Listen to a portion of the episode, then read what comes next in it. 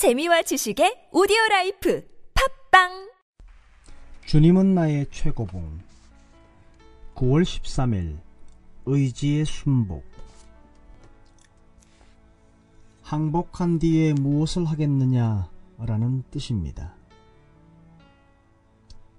요한복음 17장 4절 말씀.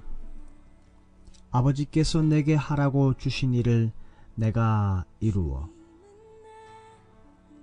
순복 즉 항복은 외적인 삶이 아니라 의지를 내어 맡기는 것입니다. 의지를 내어 맡기면 모든 것이 쉽게 이루어집니다. 살면서 매우 많은 큰 일들 가운데에서 가장 큰 갈림길은 이 의지를 항복하느냐입니다. 하나님께서는 우리에게 이 항복을 강요하지 않고 우리 스스로 내어 맡길 때까지 기다리십니다. 이 싸움은 결코 다시 반복할 필요가 없습니다. 어, 세 가지로 이 항복을 나누어서 설명을 하고 있습니다. 첫 번째는 구원을 위한 항복, 두 번째는 헌신을 위한 항복, 세 번째는 죽음을 위한 항복입니다. 첫 번째입니다. 구원을 위한 항복. 마태복음 11장 28절 말씀에 내게로 오라 내가 너희를 쉬게 하리라 말씀합니다. 이 참된 쉼이라는 것을 위해서는 우리의 의지를 주님께 항복한 이후에 영원한 안식, 그 구원의 의미가 무엇인지를 제대로 경험하게 됩니다. 마음과 생각을 번민케 하는 일이 있다는 것은 내게로 오라 라는 의지를 향한 부름입니다. 그 부름의 자원에서 가는 것이 구원을 위한 항복입니다.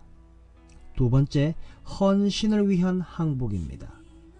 마태복음 16장 24절 말씀에 누구든지 나를 따라오려거든 자기를 부인하고 라고 말씀합니다.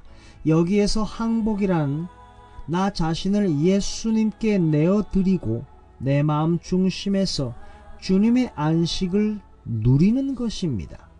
만일 내 제자가 되려면 내 자신에 대한 권리를 나에게 내어 맡겨야 한다 라고 말씀하셨습니다. 그 후에 그에게 남은 인생은 내어 맡긴 삶의 표현일 뿐입니다. 한번 내어 맡기고 나면 우리는 만일이라는 그 조건의 상황을 생각할 필요가 없습니다. 우리의 상황이 어떠하든 상관없이 주님만으로 충분한 것입니다. 세 번째, 죽음을 위한 항복. 요한복음 21장 18절 말씀입니다.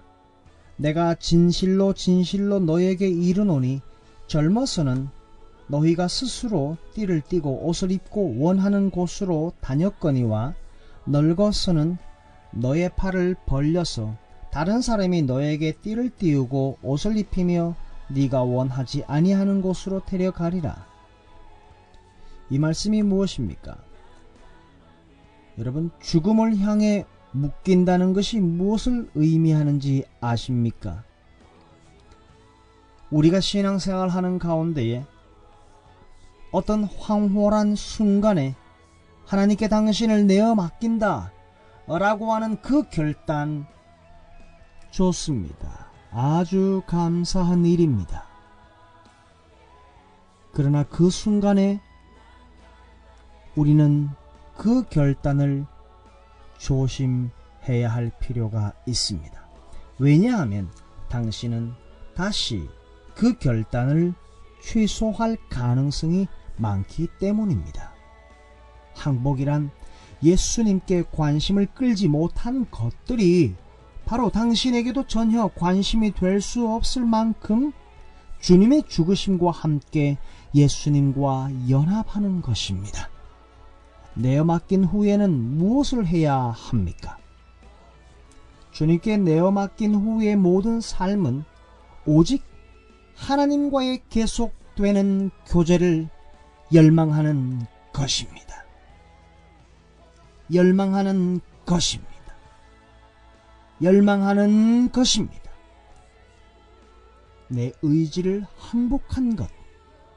그렇게 항복한다 라고 결단하고 내어 맡긴 후에는 무엇을 해야 합니까? 내어 맡긴 후에 모든 나의 삶이, 나의 모든 나머지의 인생이 오직 하나님과의 계속되는 교제를 열망하며, 열망하며, 간절히 열망하며 하나님께서 공급해 주시는 힘으로 오늘도 살아가는 것입니다.